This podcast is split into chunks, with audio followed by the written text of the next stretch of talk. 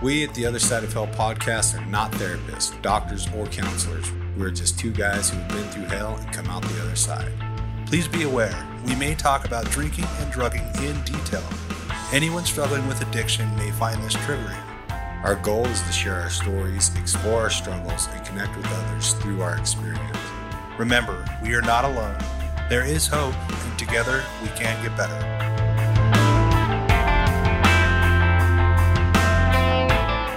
Everybody, what's up? I am Cameron, And I'm Willie. and you are watching or listening to The Other Side of Hell podcast. I knew you were going to say podcast. That's because that's what we are. You always do that. Yeah. It's fine. Yeah. Um, I'm glad to be here. How are you doing? I'm doing well. Good. Today we have a uh, Very, a very you say again very. very so many very special guest. Um, we are glad to have her here. She has joined us all the way from Minnesota via Zoom. Blair, welcome to the show. Hi, Blair. Hi, thanks for having me. Yeah, thanks so much for being here, Blair. We decided to have you on the show because uh, you uh, have a pretty uh, pretty active Instagram, um, sober activist, and uh, we've seen a lot of uh, a lot of what you do, a lot of the work you're doing on other shows, and uh, some of the blogs that you've written. We wanted to get a piece of it. and we yeah, like everybody gets a piece of Blair. We want we want our turn. Um, so thank you so much for coming on, and uh, I'm excited to talk to uh, to you today. Yeah. So, how are things in Minnesota? They are cold. it's I got my little heater here next to me. Um, I think it's I want to say it was like negative three when I was out earlier today, but um, didn't even have my didn't even have my coat zipped up. You know, a true Minnesotan. Yeah. Yeah, True Minnesotan, because you don't even care right? because you're a rebel. You're a rebel. um, yeah, well, uh, I, you must be getting all of our cold weather because we're doing pretty all right here. it feels nice. feels a lot like spring here, but. Um, Blair, let's uh, we we want to let everybody know up front. We have uh, your war story today, so we're going to be hearing uh, from Blair, and uh, and one of the topics that we were able to pull from your war story, which um, we really really love, by the way, um, is uh, emotional hangover. Um, you talk a lot in your story about um, some of the consequences that came as a result of your drinking. And, and one of the points that you talked about was the emotional hangover.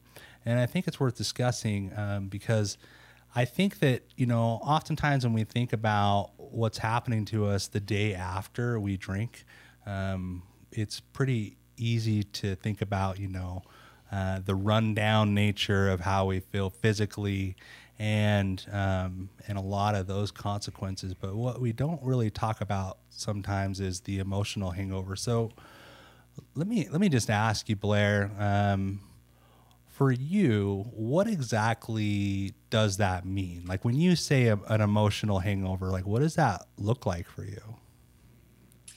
Yeah, for me, um, the emotional hangover came after the physical hangover. Um, so, like, you know, when you wake up the next morning, you feel like crap. Maybe you're still a little buzzed. I always usually was because I was drinking late into the night and a lot. So, uh, little buzz still, that wears off. You get physically sick. And then it's almost like the next day or the next two days after that, where you're still kind of feeling a little sick to your stomach but that's kind of gone and now i'm just like regret uh you know why did i do this again like here we are again like they don't deserve me like why can't i just have a couple drinks you know like continuously like going over in my head like how bad of a person i am The- yeah. for The drinking negative self talk. yeah, right. And that wasn't always for me. It was more towards the end after I had my son. I didn't have that going on when I was younger in my 20s. I didn't notice that as much. So I don't know if it's just old age. Yeah. Well, I think there comes a point, um, sort of in each of our journeys, I, and I remember, you know, hearing it in yours. I know it in Willie's. I know it in mine. Where where we can no longer deny that we don't drink like normal people. Um, for a long time, like in in my own story, I just figured that this was how people drank. I didn't know that what I was doing was so abnormal, right? Um, and once we sort of have that realization that that hey dude like this this isn't normal and you're starting to have consequences things are starting to uh, to go in a negative way every time that I drink, it becomes really, really easy to sit in that guilt of shame. And like when we engage in that behavior, um, it comes with a new level of self condemnation. Um, and I think that that's a lot of what that emotional hangover is, is just the guilt and shame and, and a lot of the, the words that you used to get, or the, the words that you used just now are things that you know like i can totally tie in to every sort of um, mental uh, mental problem that i've ever had right? Um, it's this regret. Why why me? Like how did i do this again? Like they don't deserve me. Um, these are all things that you know as a depressed person you can feel. And so i think that you know it, it stands to reason that a lot of times in this instance when we have these emotional hangovers that that's exactly sort of what we're doing is we're just in this depressive state. Um, and then i want to talk about like what happens after because somewhere somewhere that's not enough right? That still is not enough um, to prevent us from from drinking again. So um, how often or in your own story blair did you find that uh, how how long would that feeling last for you? I guess is a good question. Is is how long will you be stuck in the emotional hangover before you're reaching for the next drink? Yeah, so it was a pretty uh, typical cycle um, towards the end, and I say towards the end because like in my 20s, um, you know, it was like normal to kind of party and like go all out and binge drink and whatever because everybody was doing it. But like towards the end would be like you know in my 30s after i had my son that kind of thing. Um, that's when i really started feeling those feelings. And so like the two days of maybe sick a day and a half of physical sickness maybe a day or two of the emotional hangover into like you know if i drank on friday it would be into monday tuesday maybe. And then it's kind of worn off and then i kind of forget about it. And then it's like oh friday again. You know it's friday again. It's the end of the work week. Like let's go get some booze. And and do it all over again. Um, so so that was kind of the the cycle that happened. Like every every weekend, I would go through the week and be fine, not drink, and then and Friday comes along, and there we are again. Right. Yeah, and it leads us all a lot into a lot of questioning about ourselves, where we just uh, you know we we just wonder like what the hell is going on. But for me, like I was so quick to just the the the most surefire way for me to to deal with the emotional hangover was to to do what I had done with everything else, and drink. that was to drink. Yeah, exactly. Yeah. I remember, um, I, I, I kind of remember uh, hearing for the first time that drinking helped a hangover, right? And it was such a phenomenon from because I would, I would drink and I would party at a young age, like like you were talking about, and wouldn't feel great. I didn't necessarily have a emotional hangover back then um, because I didn't have a lot of guilt or anything associated with me trying to to manage my alcoholism. Right at that age, at that stage, it was still a party and it was still fun. However, I was starting to feel the effects of like the the alcohol poisoning and and those types of things and and I remember it just seemed so counterintuitive, but I tried it anyway and it worked, right? Somebody had been like, if you feel like shit, drink. And that that helps. And it did. Right, like hair of the dog, little Yeah. Bloody Mary in the morning. Yeah, that's what you're supposed to do. Have a red beer in the morning and and that will help cure your hangover. But the the problem with that is is it, it continued the perpetual cycle, right? And, Right. And so then we end up in this state of oblivion where no longer are we feeling the hangover because we can't stand the emotional hangover that comes along with the promise that we made the the last day that we drank and had an emotional hangover. I am not going to do that again. And then like Blair was talking about, I forgot yeah, that I was not going to do that again because you know a day or two or an hour or three or whatever however long it took I was back in the in the bottle again Mm-hmm. Yeah, and I know for me, like uh, what what I what I hear, what we hear a lot is that uh, I'm a quick forgetter, right? Yeah, my like forgetter's broken. I'm, I'm a hard I'm a hard learner and a quick forgetter, and uh, I mean let me let me ask let me ask you, Blair, did you did you did you find yourself with any of these emotional problems like before um, before alcohol? Was alcohol ever an escape for you, or was it strictly like a social thing?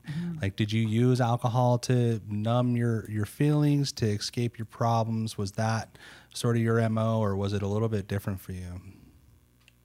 Um, I think to start off, it was like definitely a social thing. Um, and you know, since I drank from 16 or 17 to 32, there's those age that ages those ages in my 20s, those years in my 20s were like you kind of figure out who you are and like maybe those feelings of like anxiety or you know um, how to how to manage your emotions like you learn that stuff and so like I didn't I learned that. Um, so I don't know if I would have had if I didn't drink so much in my 20s, if I would have had those feelings like to numb because I did use alcohol to like, you know, when you're in a bad mood, when you're gonna celebrate, when you're mourning, when you're I mean, you use it for everything. I didn't use it like you, you know, you have a bad day, you you go have a beer or whatever, or a friend has a bad day, you go with them to have a beer, you know. So like um I definitely have felt more anxious feelings since quitting drinking. So I wonder if and I and I think it was it could have been like a social like being comfortable around people because I don't like being around a lot of people now. Um, Right. I'm not like uncomfortable. It's just like I would prefer not. Um, so yeah, it's kind of a weird. I I always wonder, um, but not really. No, I didn't. I don't think I. I think I more used it as a social lubricant. Yeah, that was one of the things that you touched on and we wrote down from your story. It was like drinking and Right. drinking Yeah. and drinking and volleyball, drinking and Christmas party, drinking and dinner. What? Yep. Yeah. Yeah, I mean it was it was always around, and I and I think I totally like relate with you when you talk about um, you know using it as a social aspect because it's true. Like even now, I think that I wonder too, like if some of that anxiety, like for example, like we're shooting this on Super Bowl Sunday, Yeah. um, and Super Bowl Sunday for me was a, an opportunity to drink. Drinking holiday. Um, and even if it wasn't, you know, like I'm gonna get blitzed, it was we're gonna go watch the Super Bowl and drink, right? Drink. Um, and now, like, I I don't have the same um, desire to engage in that behavior. And even though I think some of the anxiety comes from just a this general way of being that this state that Cameron often finds himself in, which may be a reason why I was drinking, like you said. Um, but I also think that some of the anxiety may come from the fact that there will be alcohol there, and you know, like what what will my response be, or what what my the unknown that sort of surrounds that circumstance. So, you know, as we're talking about it, I'm like thinking to myself, like, it, there's so many layers to to that anxiety that that that could be um, as a result of me stopping drinking. But it is a path, right? It is like a process, like figuring out how we deal with these emotions now in sobriety. Like, how has that been for you? Because I know you touched in your story, like, there's been, you know, you're almost four years sober now, and uh, and you talk a little bit about, man, there's things I'm still trying to figure out, like after four years sober. Um, What would you say it's like for you now, like navigating all that stuff? Um, I eat a lot of cookies. Ooh, they, they, they call them biscuits in Europe. yeah. Oh yeah. Okay. Are they still cookies in Minnesota? They're cookies in Minnesota, yes. um, no, so like I started going to therapy last year only. Um, so it's only been a year since I've been doing that. Um, and you know, I'm pretty I'm okay when my when everything's kind of like even and then um when things go a little bit out of my control, like I have a control thing, like where I like to be in control. I like to know what's next. I like to plan what's next and like tell people what to do, you know, and um, I don't know if that's just keeping myself safe or or what that is, but whenever anything goes awry from from that, then I kind of I freak out a little bit and have to sometimes just take some deep breaths or you know just like say you know today's over let's just go to bed and we'll start again tomorrow that's like one of my favorites is sleep. Um, or you know just like a hot shower things like that. Um because yeah we don't have booze now to to to quick numb us. Um, and it would have been nice if it was just a, a, quick numb and I could have a couple and be done. But guess what? A, a quick numb turns into a uh, you know midnight blackout um, night before work or whatever. So yeah every time right? Like yeah. um and that's the thing is like i i have people in my life who will say things like oh man it's been a hard day. Like i could use a glass of wine. And and i'll think to myself like wow that uh, that that's an interesting concept that you can have a glass of wine after an emotional day and have that, you know, actually not lead to super super negative consequences. Right. Mm-hmm. Yeah, I mean, I know in my experience I there was never a time that I could just have a drink. So when I hear other people talk about having a drink to take the edge off or or something of like that, I I don't know. I think there is there is maybe a part of me still that um, I mean, I have no illusions, right? I have no illusions that I can do that, but there might still be a part of me that um, that is envious that that's not something that I'm able to do. Does that make sense? Yeah.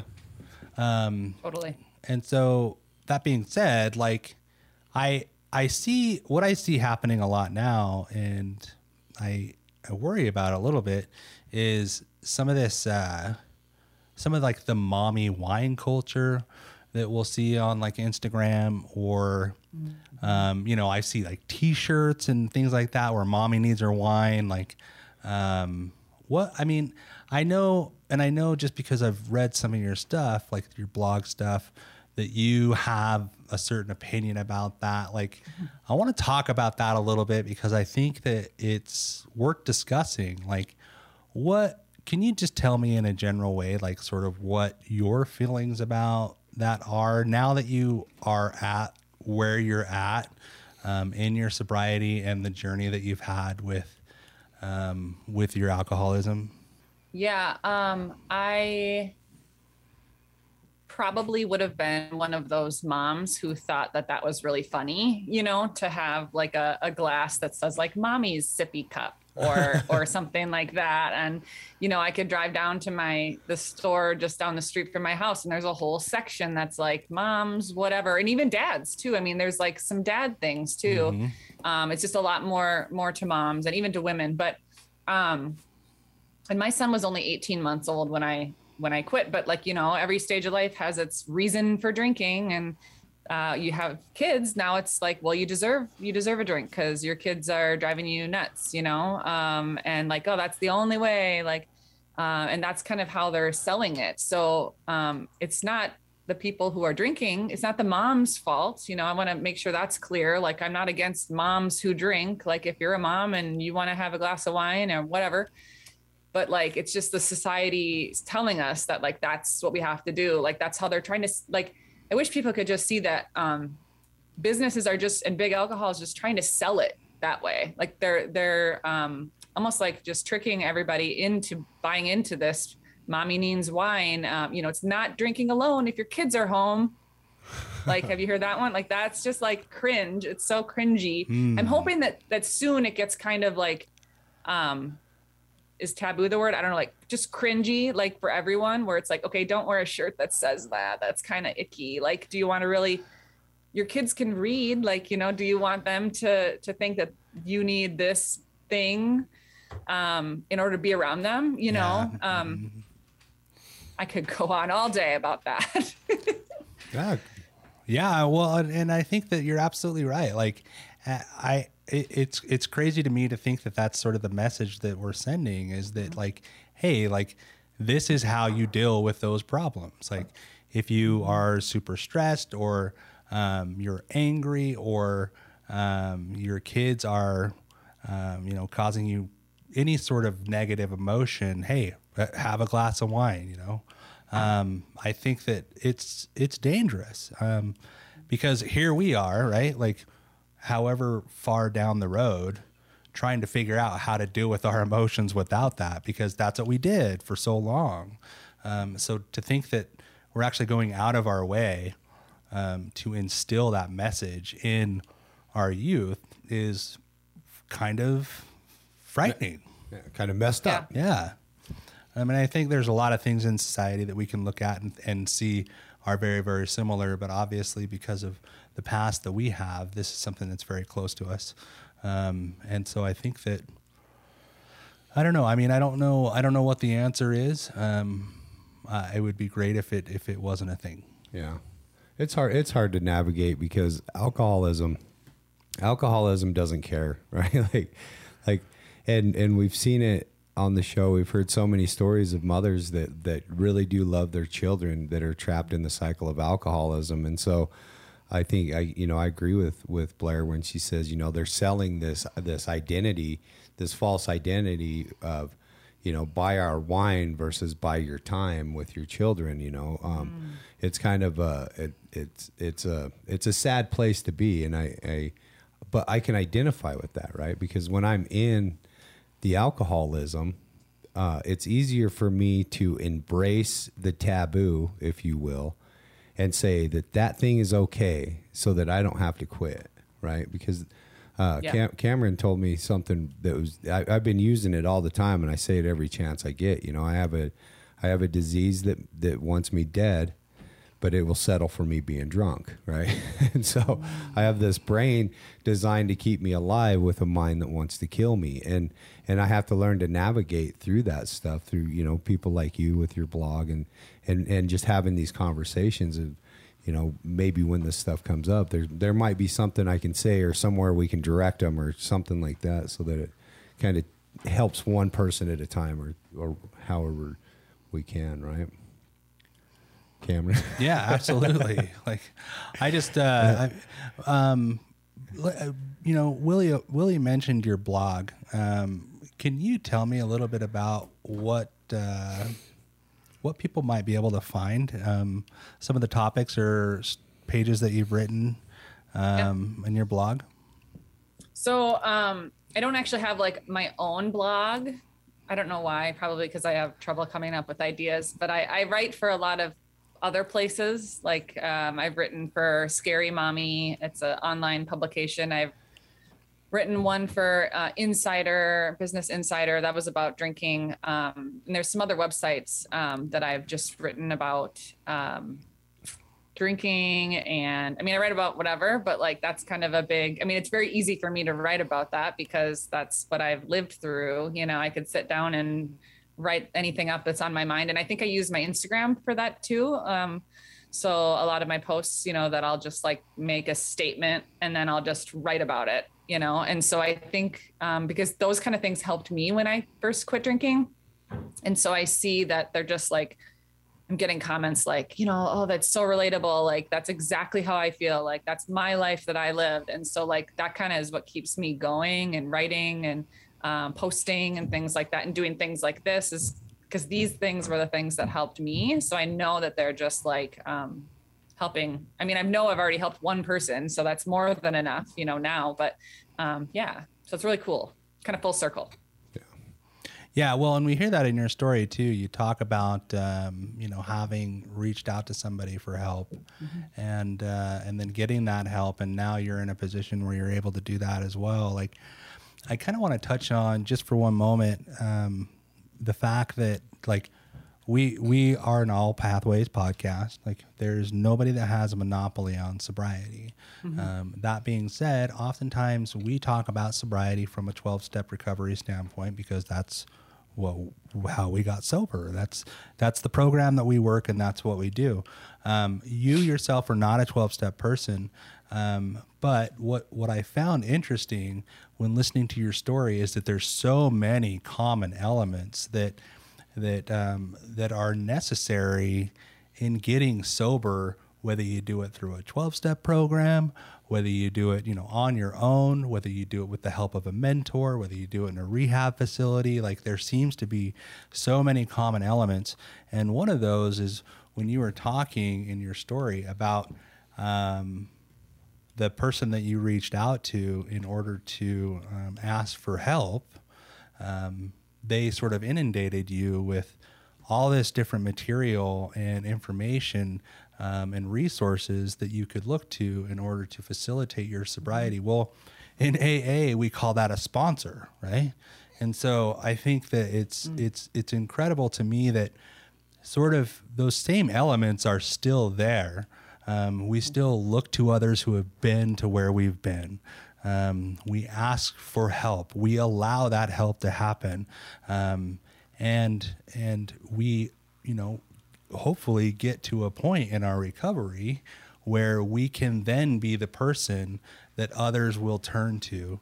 And um, and I love what you're doing with um, with your writing um, because now people have you know your resources to turn to in order to facilitate their own sobriety. And i don't know what it's like to be a mother you know who who had to get sober. Um, but you do. And if i ever have somebody that's a single mother that uh, or a mother in general that needs help getting sober i can say hey why don't you talk to blair? Like blair's been there. Blair knows what that's like and uh, and I think that that's so important, and it's why we're casting such a wide net on this show um, to cover all of our bases because recovery or alcoholism has no is no respecter of persons, right? right. It, it, does not discriminate. Um, it can affect anybody and everybody, and it does. Um, and uh, and I just think you know what you're doing is great, and I really appreciate it. So now that I've got that out of the way, you're awesome. that's, that's what. That's a compliment. That's basically the sum of Thank what you. I just said. Is is you're absolutely amazing, um, and I really really appreciate it. Um, but no, I mean, I think one thing that's important too when we're sort of navigating um, some of our some of our uh, sobriety and, and dealing with um, these emotions in a new and healthy way, it's important for us to have patience with ourselves. Um, and uh, and I know that in my journey, that's not always easy. I'm so quick to um, to beat myself up. Um, uh, let me ask you: Have you found I guess writing for you is a, is a way to uh, to really sort of process some of these thoughts. Are you able to communicate with people who maybe are not alcoholics in, in a way that uh, that will have them, you know, understanding what it is you're going through, or do you find that really only other alcoholics are responding to things that you're writing? Um, so I don't consider myself an alcoholic. I use the term alcohol free for the most part. Um, okay. Let's put that out there. Um, but you know, my husband doesn't drink, and he he never he drank when he was like in high school, but then never never was a drinker. Um, and so I think I think for me, like learning about um, how alcohol affects everyone differently, like I didn't know that, and so like you know, I thought, like you said earlier, that you know, like everybody was drinking like like I was, and everybody was having a good time like I was. But I didn't realize that like it affects us all differently, and so that's why I drink so much more, so much differently. And I think explaining that to people, kind of like some of the science behind it, like, yeah, well, did you know this? And then people like, oh, okay, that makes sense. Like because people are so quick to kind of judge um, people who are normal drinkers, whatever that is, um, are so quick to kind of assume something if you say, "Yeah, I quit drinking." Um, they don't, ju- you know, they think, "Oh, geez, you really blew up your life, and you got a huge problem, and boy, you, you know, that's really, you know, you suck." and so, like, just explaining that, like, no, it's just like I can't.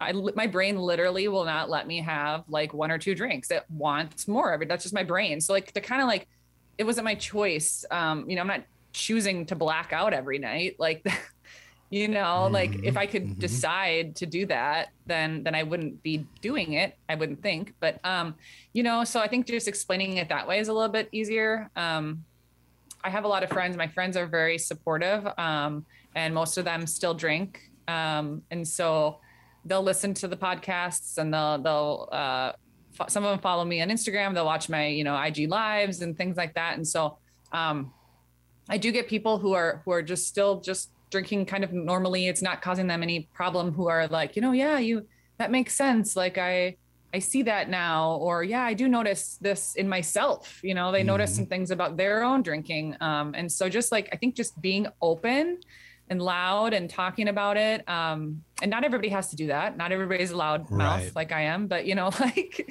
um, because of the fact that I'm okay with that and like just putting it all out there. Um, I think that's that I I'm almost like I need to do that. I have to do that now because I'm okay with doing it. So like I'll keep doing that. I think I think you bring up an interesting point that, that that is that needs to be said is you know that imagery that goes along with a person that that drinks too much, and I I, I love that uh, you're breaking that stigma because a lot of times Yeah. if you do have a problem with with drinking, we get what what we call you know the brown bag drinker or the under the Yeah. bridge alcoholic, and so mm-hmm. uh, people will will automatically assume that if you're not drinking because you have a drinking problem, then like you said, oh, obviously you burned your life to the ground, or mm-hmm. you can't be that because you can't have a drinking problem because look at your house, you know, look at you, mm-hmm. look at your career. You you can't still have a career if you have a drinking problem. It's a self will problem. Why don't you just quit? And and what you just said is so true. So many of us have tried to just quit. We've tried to just moderate. We've tried to to to give it up and and found ourselves back in it because of like you said the way that we our brains are wired to obsess once we take one it's over for us and so we're not normal drinkers and that's obvious in the way we behave not not everybody takes a drink and blacks out and and to be able to explain that uh, to you know the person that's not a blackout drinker i think is is an amazing gift and i think it's important to be able to mm-hmm. put it out there so that um, the people that are still scared that are being black that are blackout drinkers that are afraid to come forward with it because they do still have the house or they do still have the stigma Yeah. of the of the mm-hmm. brown bottle mm-hmm. drinker you know and you being able to put that out there so that they have a safe place to go and letting him know that like no you don't have to go to alcoholics anonymous. No you don't have to go to treatment. No um, uh, they're the commonalities are like let, let's support each other. You know let's talk about these things. Let's talk about the signs of it. Let's talk about the things that happened to me that you might be able to relate with so that i can give you the resources that worked for me. And these resources might work for you as well. I love that. Exactly. Yeah. I've, have you heard the the quote or whatever it is saying where it says, uh, "Stop asking directions to places they've never been." i Like- haven't heard that but i like it Yeah, I mean, you know, that makes total sense. Though, like you wouldn't go ask somebody who's just a normal drinker, like, "How do I stop drinking?" right right? You well, know, so so it's like a good like that support needs to be there. That um, connection with somebody who gets it.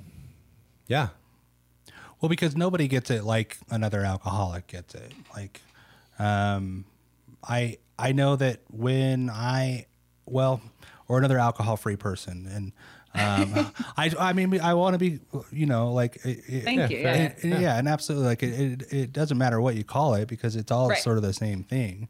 Yeah. Um, but but absolutely, I I think that you know when I personally when I was going to treatment, I had um, somebody in there that had been there, right? That that was giving me instruction um, as somebody with 20 years sober, and then I had another person who was giving me the same instruction um, as somebody who never identified as having a problem with drugs or alcohol.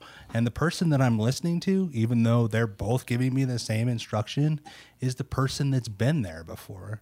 Um, so I think that it is important, and I and I and I really appreciate what you're saying now because um, I think that what we're really talking about is sort of recovering out loud, right?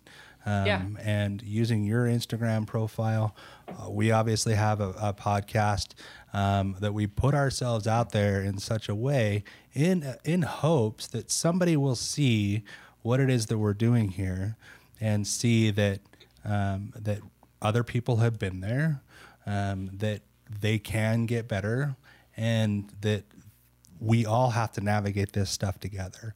Um, and there's more similarities yeah. than there are differences. Um, so it doesn't matter whether you're 12 step, whether you're alcohol free, whether you're um, you know re- reaction recovery or any of those others. Like getting sober is is something that we cannot do alone. Um, that's one thing that was made abundantly clear in my own journey is every time I tried to do it by myself, I fucked it up more. You know, it just got worse and worse and worse. And and that's one thing I really appreciated in your story is that you got to this point where and and we'll let people listen to it here in a sec, but something happened that was not uncommon for you, right? Um, something that something happened that had happened, you know, uh, uh, many times before, and for whatever reason, on this time, on this day, on this instance, it hit you a little different, and you said, "Okay, I got to do something," and you asked somebody for help, and I think that um, that in and of itself is just, you know, so much courage in that decision, and and I think that while it feels at the time like I know for me, like it felt like utter defeat. I can look back and say, no, dude, like that was that took a lot of courage to ask for help because yeah. mm-hmm. nobody wants mm-hmm. to freaking be the the guy that needs help. Um, so yeah, I just think that it's important that we do this in a way, um, loudly, openly, like you said, uh, where other people can see that, uh, that that recovery is possible. Perfect. Yeah, perfect. Well, and with that, uh, I think now might be a good time to, to have everybody listen to your story, Blair. Um, so, with that, let's do it. This is Blair's War Story. This week's War Story is brought to you by Brainwash Coffee. Brainwash Coffee is damn good coffee with a damn good cause. 50% of all proceeds go back into the recovery community, which is why Brainwash Coffee is the perfect partner for us here at the other side of With blends like Higher Powder and Ego Ain't Your Amigo, Brainwash Coffee has your back no matter what you're poisoning. Right now, you can get $5 off your coffee order when you use promo code OTHERSIDE at brainwashcoffeeco.com. Clean your bean with Brainwash. And without further ado, here is this week's war story. Okay, so um, so I just I first um, I first was around alcohol when I was probably in elementary school. I I think um, my dad um, and I would always go up north. I live in Minnesota, and I always would grow, go up north fishing with him in the summer. And I do remember it just being around. I don't ever remember there being um, any times where like I noticed out of control drinking or too much drinking or anything like that. Um, but I'm sure there was. Um, that was what kind of like the guys did you know everybody went out fishing and then uh, you know drink while you're fishing and then go out to dinner and then you drink at the bar and and things like that so i was in a bar at a young age um, but really it was only during the summer um, those times when i would go up with my dad um, and then uh, my dad did have a problem with alcohol as well um, which for me wasn't really at the forefront growing up um, it was something that I kind of knew was there, but um, it was kind of hidden um, and it was kind of off and on, like it wasn't a constant thing. Um, he would quit and start again and quit and start again. Um, and so um, I get that from him. and then I didn't drink um, until I was about 16 or 17 was the first time that I drank. And that was um, because I was in um, sports in high school while I played basketball. And it was really easy to get caught, which I did. Um, but it was really easy to get caught in my school. So um, I didn't drink um, until a little bit late. I guess that's, it seems like later to me. Maybe it's not really later. um, end of high school, I guess. And um, I did get caught, you know, drinking in high school. I had to sit out of basketball for two weeks. Um, normal high school things, nothing too um, too wild, I guess. Um, and then when I um, went to college, that's really where I hit it hard. It was my first time being away from home. Um, you know, I had I had money. My parents were paying, you know, for school, and um, I can't remember if I had a job. I'm sure I had just some sort of part time job. But anyways, I I was in school to drink. Like I wasn't in school to go to school. It was like we're free from our parents. We are um we're here to have fun. and uh, you know, the people that I lived around, it was the same. So it was I found my my crew right away. And uh, many of these people are very good friends with still today. These are some of my best friends that I've met those first few years of college.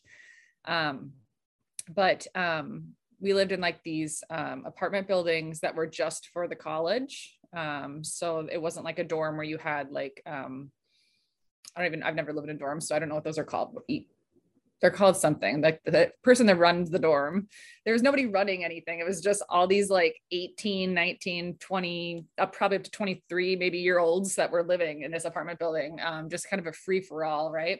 And so, um, hit it hard, real hard, partied a lot, um, had lots of parties, you know, was the one who always knew where the parties were, um, frequent blackouts. And that was kind of blacking out was kind of just a thing that was like always happening. It didn't happen every time, but um, I would say the majority of the time there was blackouts or those brownouts where like I don't remember, you know, parts of the night or the next morning someone says, "Do you remember this happening?" and "Oh yeah, I do remember kind of, you know, part of that happening." And um but I never thought that it was out of control because everybody else was doing it too, you know. Um, same with when I was in high school. I mean, people were drinking, so that's it was normal to me. And college, people were drinking the same amount that I was drinking. We were, you know, all playing the drinking games and um, doing all those things that you know you do in college. Um, so I fit in really well. Um, I didn't really do anything, like I said, that anyone else wasn't doing. Um, but then once we grew up and people were, you know, graduating out of graduating college, getting jobs, um, it took me a little bit longer because I still, you know, wanted to kind of stay in that party life. Um, and I did. I was very good at that party life. um, and so it took me a little bit longer to get out of college, but um, I did notice that um, my drinking drinking was a little bit different. That's kind of when I first noticed that my drinking was different because other people could go um, go out for drinks, but then want to go home at you know 10 or 11, and I didn't like I didn't see the point of that. Like, what's the point of going home? The bars stay open till two, you know, and then then we're gonna go to an after bar. Like, why are we not keeping on drinking? Like, it just didn't make sense to me, and so um, and I I didn't notice this at the time. Like at the time, I wasn't like, oh wow, I'm drinking differently than everybody else. This is this is concerning. It was just like this is this is fun. I'm partying, and of course, I would find the people that would be those people who would want to do that with me. You know, so um, then um, throughout like these my 20s, I guess um, I had lots of moments that would be uh, moments of times where I probably should have uh, noticed that alcohol was a problem, you know, uh, ER visits, um, lots of falling down, um, arguing with people, um, just belligerent behavior. I got a DWI when I was 25, um, had to spend two nights in jail for that. Um, I blew so high, so that's why I had to stay two nights before I went to court. Um, and that was like, that was horrible. Like, I am not not that anyone fits in in a jail, but I do not.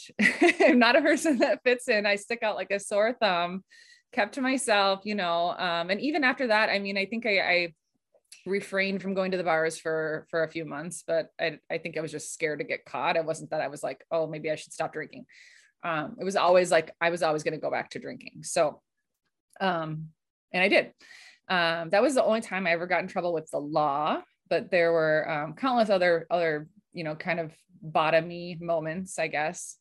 Um, and then I, I, met my husband just before I got my DWI, and um, he does not drink, and he, you know, stuck stuck with me through all of these. Like I suppose I was 25 to 32 when I quit, um, and um, he just kind of thought it was normal too because he was around people that drank kind of the same way. He he knew. He tells me now that I he knew that I drank a little bit more than everybody else, that I got drunk a lot faster than everybody else. Um, he would notice right away when I was getting drunk, you know, quicker than everybody else. But um, so then we had our son when I was 30, I got pregnant and I had no problem um, quitting, quitting drinking for the pregnancy. It was easy to stop.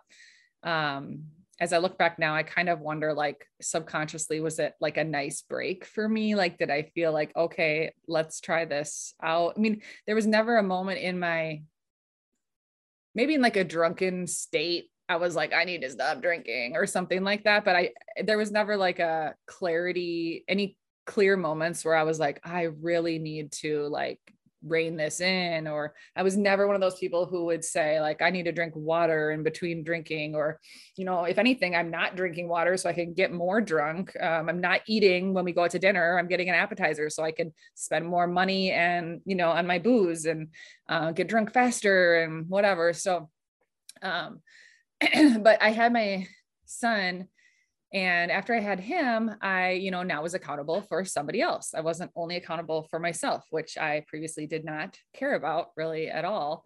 Um, but now I was accountable for him. And so um, it was like this, um, I don't know. I, it was like I had to kind of adjust my drinking, I guess. I didn't, I didn't slow down at all. It started back up slowly when I, after I had him, but it, you know, got right back to the point of, of wanting to drink more and more and more and more. So um, after I had him, it was a lot more of um, drinking at home um, by myself. Um, I never really felt like I was trying to like numb feelings really or anything like that with my drinking. It was always more of a social thing. And, you know, even when I was like home alone drinking, it was like a social thing. Like I would, you know, be on the phone with somebody or be texting somebody or, um, messaging or doing something like hanging off my husband, even though he doesn't drink. Um, so, um, yeah, so I, I know a lot of people say that like it's like kind of like what's the the inner problem, and maybe it is like the social being uncomfortable around, uh, just being uncomfortable without without that that buzz kind of. Um, I'm still trying to figure that out. Almost four years later, and I'm still trying to figure that out. but um, so let's see, my yes, I had my son, got back to it. Um, still was just kind of drinking the same. It was a lot more, um, more and one sitting, I would say too. Um, after I had him, um, in less time, I guess more, more drinking in less amount of time because I'm just sitting at home, you know, after work, like on a Friday. Um, but still like blacking out and things like that. Um, and I just felt like my body felt a little different, like after I had him too. Um, it wasn't, um, I don't know, your, your body obviously changes after you have a baby. So um, it just felt different. And um, uh, my husband would kind of like make these little rules for me. Um, you know, like, okay, well, you can, if you're going to go to so and so's house tonight, you have to stay there. Like, I don't want you to come home in the middle of the night, like, because I don't, you know, I'm going to strike up a conversation with him at three o'clock in the morning or yell at him about something, you know, in the middle of the night. So, um, uh, and sometimes I would I would follow those rules, and sometimes I wouldn't. You know, um, I never still made rules for myself. I just kind of did what I did, and I thought like, hey, this is how I drink. This is how it is. Um, I'm not gonna try to moderate. I'm not gonna try to change anything because this is just how it is, and I'm gonna have to deal with this. Um, just always, right? Because not drinking is not an option. We don't not drink. um, and um, um, yeah, after I had my son, um, like I said, I was just really um, held accountable to him now. And so that really made me um, kind of wake up in a way. Um, I think there was a lot of more moments after I had him and I would be drinking where I would, um, you know, kind of consider like, what am I doing? Like, why am I continuing to do this? Um, and and I was more of like a weekend binge drinker with you know some Sunday fun days in there, a thirsty Thursday every so often. Um, but for the most part, I was going throughout the week, working, doing everything like normal, whatever, and then would just hit it hard when I drink, and I just couldn't, I just didn't want to stop when I drink when I drink. Um, and um, so then um, there was one night where I um, was again just drinking at home. Uh, my son was home in his room sleeping. My husband was away um, with friends, and I got a little too drunk, which I would regularly do, and uh, tripped uh, tripped and over the baby gate and fell and broke a wine glass. Um, and you know, this is not something that was anything out of the ordinary. This is something that would happen any other day of the week. It wasn't anything major in my life. Um, but that just so happens to be the last night that I drank. And I remember, um, I can't, well, I don't know if it was the morning after or that night, but my husband said, you know, you can't drink anymore at all when you're home alone with him, like at all. Um, and so that was like probably the biggest kind of rule, I guess, he put on me. Um, and two days later, um, after you know I've had this physical hangover of two days, I'm now on to the emotional hangover that I have after that. That was kind of the thing that I did at that time too. So I had these really bad hangovers that lasted days. Um, I was just at work um, on my computer and I I read a blog about a mom that didn't drink, and I was shocked. I had no idea that people just, you know, she hadn't hadn't gone to uh, a rehab. She didn't go to AA and do 12 step meetings. Um, she just decided she didn't want to drink anymore. And she, she did, excuse me. So I um, listened to her on a podcast. I think I searched her and the author and uh, listened to her on a podcast and I, you know, messaged her on Facebook. I just typed her name in on Facebook and I sent her this big long message. I still have it. It's so long. Um, and it was just like a cry for help. And I explained everything that happened, you know, the two nights before. And I said, um, you know, I, I know that I need to stop drinking. Um, you know, that morning after I fell, I woke up and I had bruises and cuts and I was sore from falling and who knows what else. Um, and I was just kind of like telling her all this. And I said, I know that I need to stop drinking and I don't know how. I have no idea how. Like, how do I, how do I do this? Like, this is who I am. This is part of uh, my identity. This is, um, this is what I do. I don't do anything else. Like, I don't have any hobbies. Like, if you were to ask me back then what I did, it was like, we're going out or uh, we're hanging out and drinking. We're doing this and drinking, whatever it is, it was and drinking. Um, and so she um, she gave me some um, she gave me advice. She gave me podcasts and books um, to listen to and read and facebook groups and told me about sober instagram um, and all the the resources that she knew about that helped her. And so i just really hit all that hard. Like i read all the books. I was reading like two books two or three books a month. And at this time i had never hadn't read a book since i was like I don't even know if I read books when I was in college, you know? So I um, hit all that alcohol free stuff really hard and just um, totally immersed myself in it. Um, and like I said, my husband doesn't drink, so there was no alcohol in the house to get rid of. Um, so that was really a plus for me. Um, I could kind of stay away from um, the partying and the, you know, my friends were, were, they were having kids too. They were kind of like slowing down on the drinking. So it was kind of easy for me to just hide out for a little bit. Um, but I would say that whole first year of not drinking, I I just worried about not drinking and like how am I going to get through all these moments of um, alcohol because it's everywhere. Um, I was so worried about the parties and the bachelorette parties and the barbecues and everything, and it was just uh, deal with it when it comes. Um, you know, it, don't worry about that thing that's in two months um, because by then you're gonna have two more months without alcohol, so it'll be easier. but um, so after year one, I was kind of um, like, okay, I can kind of chill out on all these this quit lit and these podcasts. I can still listen to them, but maybe not like at all hours of the day. Um, and then I feel like right at at the one year mark is where I was like, okay, who am I now though? Like, who am I? Okay, I'm not just the person who doesn't drink. Okay, I used to be somebody that drank, and that was who I was. Now I got to figure out who I am without alcohol um, and how to deal with everyday life um, you know that we the stress and everything that we have to go through without trying to get a buzz at the end of the day um, so i um, now um, i I do go to therapy now. Um, I started that last year.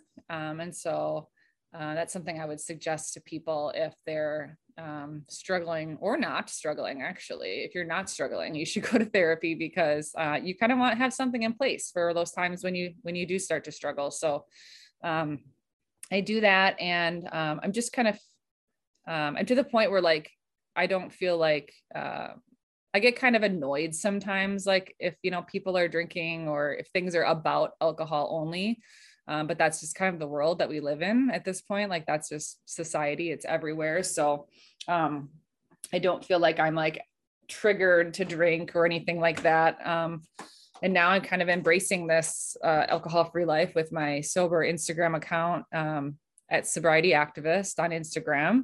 And so I'm kind of being the person now for people to uh, reach out to and to um, ask questions and get advice, kind of just how I did with the the woman from the beginning um, of my journey. So um, I just feel like um, not drinking, like like since I've quit drinking, I've kind of just found this like secret. If I feel like it's a secret that we all know about, like to life, that like there's just so much more to life than than like getting a buzz um and you know there were good times getting a buzz. Like i, I still miss that. I, I, can miss it and still be like know that it's not best for me for me to be my best self. But um yeah i just feel like not drinking is like the thing that really like unlocked me to figure out who i am as a person. I don't think i would have I definitely would have not been um, as confident and motivated and doing all the things I'm doing now if I was drinking. I would not have any any of the things that I uh, have now with with that. So, and I could be the best mom and wife as well. So, that's it. the end.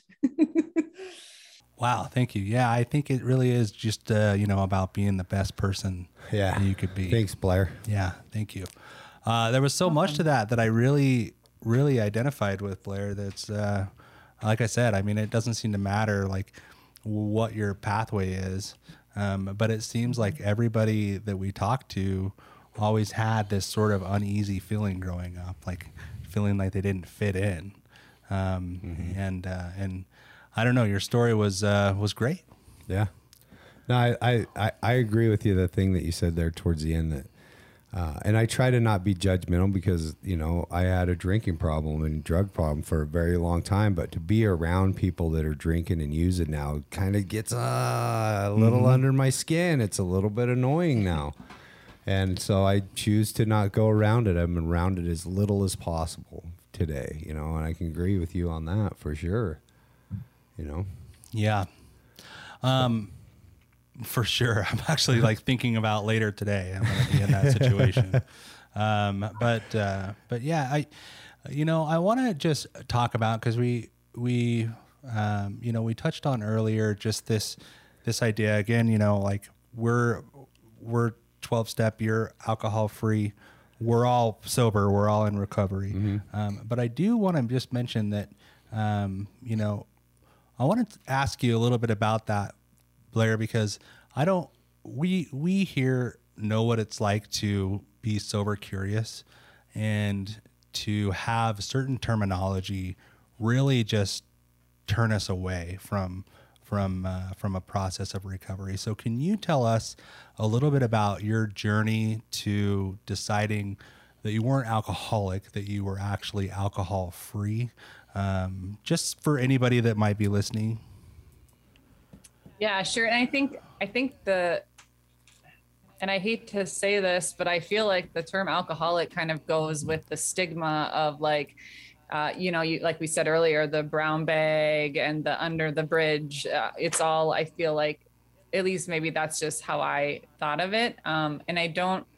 I heard the term alcohol free like pretty early on in my um, uh, journey, I guess you could say. Um, and and I was like, oh, that's like totally how I feel. Like the person who, and I don't remember the first time I heard it, but the person who was describing how they drank um, and how they decided to stop and that whole thing. Um, and they use the term alcohol free. that's kind of where I got that. I just was like, that is what I feel like. I, I feel like, um, like, you know, I just say like, well, I quit drinking or I don't drink anymore. Or, um, you know, I don't typically even say like I'm in recovery, um, mm-hmm. or like, um, I don't even usually say like I'm sober, even though I am. Like I usually just say I don't drink anymore or I quit mm. drinking. Um, you know, people ask me why, and I say because it doesn't. Um, my life is better without it. I can't have yeah. two. I can't have one. You know, my brain doesn't work that way. Um, so I like that. Yeah, just talking about those different different ways. Um, and I also another thing like that I learned early on was you know like some of us drink and we, uh, well probably us us three here drink and we're like oh this is really good. Like i want to keep doing this you know? But then other people's brains when they can have one or two like they drink and they're like oh yeah this is this is good. This is all right. Yeah. Now i'm done and i'm gonna move on. And i'm like what do you mean you're done?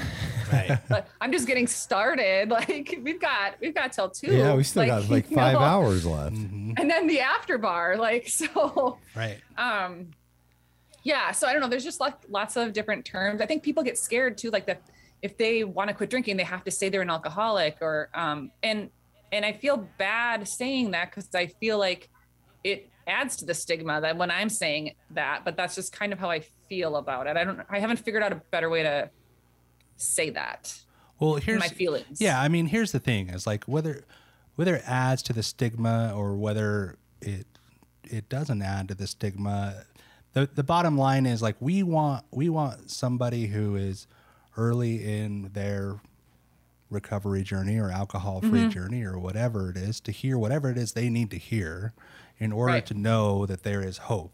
So if alcoholic is too scary a term, like I think that it's important for people to know like hey, like it doesn't have to it doesn't have it doesn't mean it that you have to go to AA. It doesn't mean mm-hmm that you have to identify as an alcoholic. It doesn't mean that you have to tell people that you're sober. Like, it doesn't mean any of those things. Like, what it means is yeah. you probably should stop drinking and see if your life doesn't mm-hmm. improve. Mm-hmm. Um, right. And that's something for you that um, that that I think is important. That that's why you're putting yourself out there like that, and that's why we have you yeah. on the show. Um, mm-hmm. And I mm-hmm. think that we want everybody to know, like, hey, like we we know one way to get sober. Like that's just yeah, the reality. We've talked about right? that several times. Yeah, like, exactly. So it's like we we want there to be you know as yeah. many opportunity for anybody else to hear what they need to hear. Yeah. Yeah. For sure. So uh, in your story, like, thank you for sharing your story. There, you talked mm-hmm. about some of the resources that you used personally. Um, you know, you were talking about the author and, and podcaster that you reached out to that actually came back to you. And I'm, I'm wondering if that person is still available, if other people can, can find that same stuff, who it was, uh, or can you share that stuff?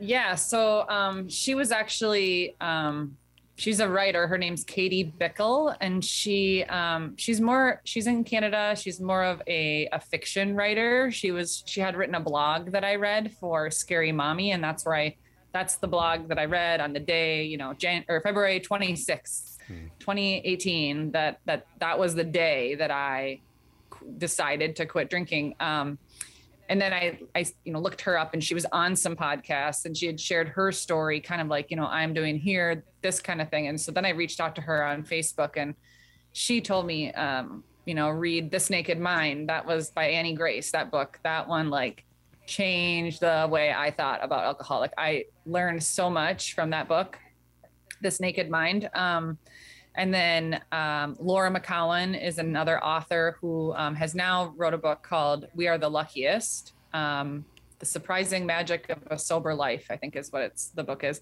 Um, but her blogs um, and her podcast that she used to have called Home Podcasts um, with Holly Whitaker, another author.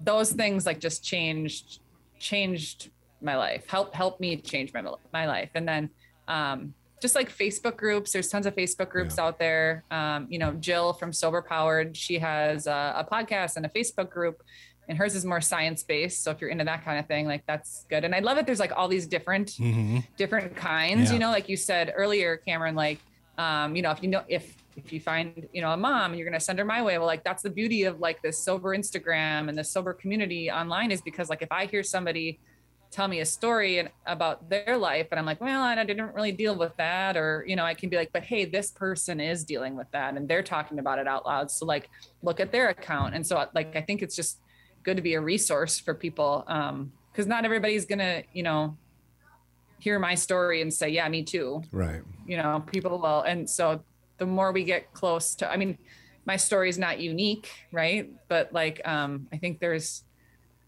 like we said, lots of different different stories out there, and so everybody can kind of see where they fit, Mm-hmm.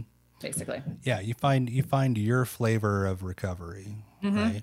Whatever you identify with uh, is, is hopefully the one that uh, that you'll you'll be able to utilize to to better your own life. Yeah. Yeah. So- That's the hope. yeah i think that's that's that's what we're all after and and uh and i can't thank you enough Yeah. for appreciate it. for coming on the show blair for for Yeah. talking to us about this i might like to have you back one time and we can we can dove into um a little bit more of the stigma and uh and and, Mm-hmm. and talk about that a little bit further i feel like i'd like to dove into that just a little bit more but Did you say dove?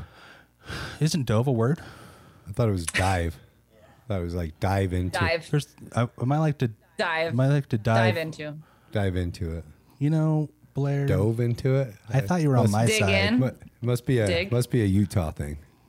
I'm a writer, so like I have. Sorry, Hey, here, you want to ask my husband. you want to hear a, a a writing term that that uh, you're about to blow Willie's mind. Ready, Uh oh. Willie? What? Did you know that it's actually taken aback and not taken back?